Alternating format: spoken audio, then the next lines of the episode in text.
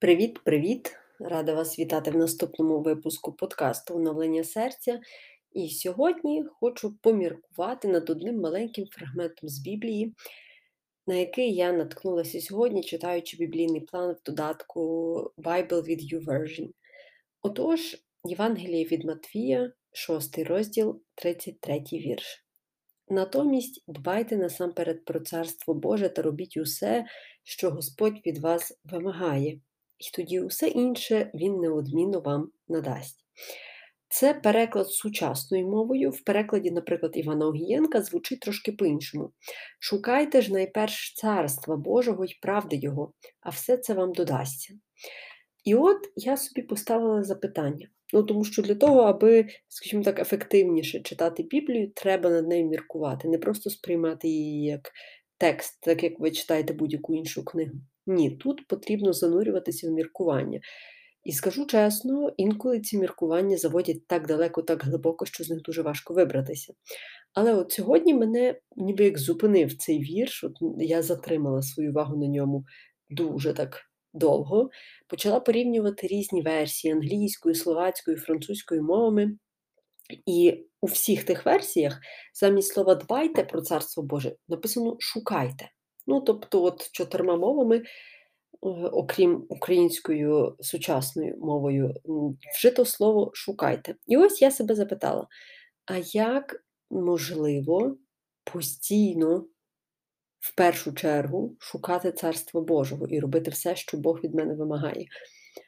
От, ну, знаєте, це ніби як поставити собі на телефоні нагадування, яке мало би дзвонити кожну секунду. І я зрозуміла, ну, що це насправді складно, але що можна зробити? І чи, можливо, я занадто якось гіперболізую, чи занадто сильно накручую себе, а все насправді простіше? І, о, прийшло осяяння, що насправді таки все простіше. Що для мене означає шукати Царства Божого? Я собі дала таку відповідь. Це означає шукати або Божого так, або Божого ні перед початком будь-якої справи. Наприклад, зараз, от поки я сижу, записую епізод, наступною моєю справою буде, наприклад, прочитання книги. Але перед тим, як взяти її до рук, я запитую себе, це те, що від мене хоче Бог? І починаю очікувати відповіді. Якщо приходить чітке «ні», а насправді таке дуже часто приходить, просто я йому опираюся, то я відкладаю книгу і йду робити якісь більш важливі справи.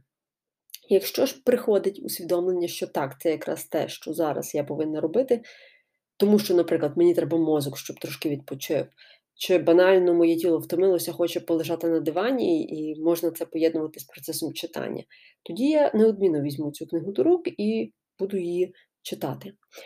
Таким чином, насправді, я вже якось перед тим приймала рішення, і насправді це було, в принципі, не таким популярним. Ну, тобто, ця, ця практика в мене затримувалася на кілька днів максимум.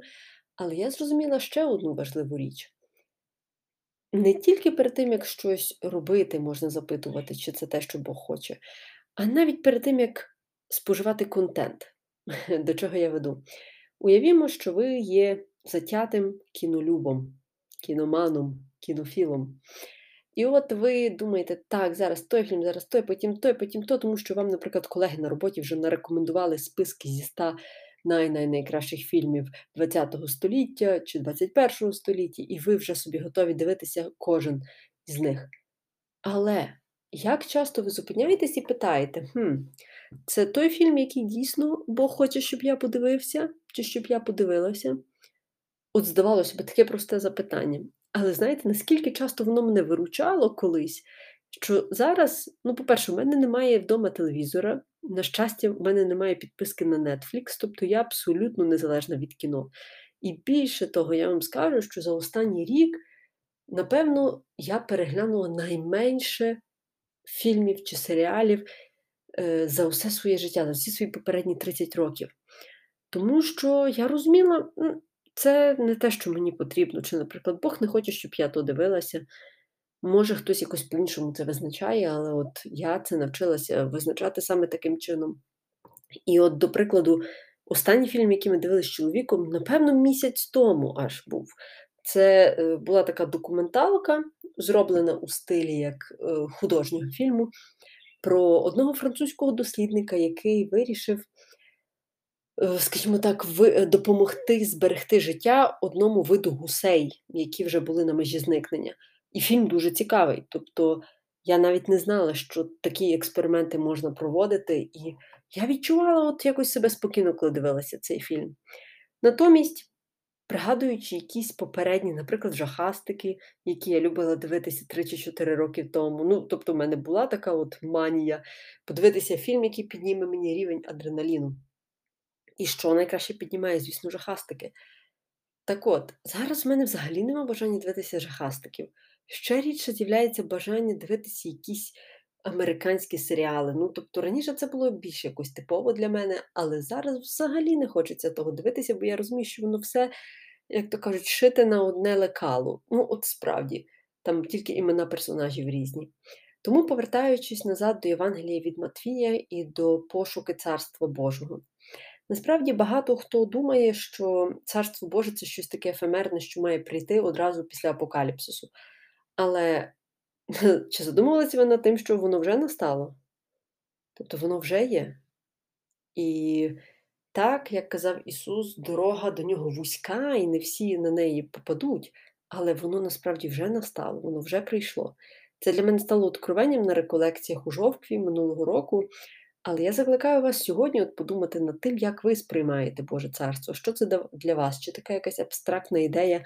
Чи ви якось конкретніше розумієте його суть, його сенс? Мені, принаймні, здається, це допомагає жити і спрощує життя, коли я керуюся не своїм власним мозком, а покладаюся на Божу мудрість. Зрештою, я думаю, що всі пам'ятають таку приказку «Довіряй Господу всім серцем, не покладайся лише на власну кмітливість». Так ось, це, наприклад, мій спосіб, як я можу шукати і прагнути Божого Царства кожен день, без встановлення нагадувань. Просто себе запитувати, так, спочатку це буде складно, але далі це справа звички. Тож, друзі, всім дякую, що були зі мною, вже сім хвилин. Ух, дякую за те, що цей час виділили. І бажаю вам всім прекрасного початку і закінчення цього дня. Всім па-па!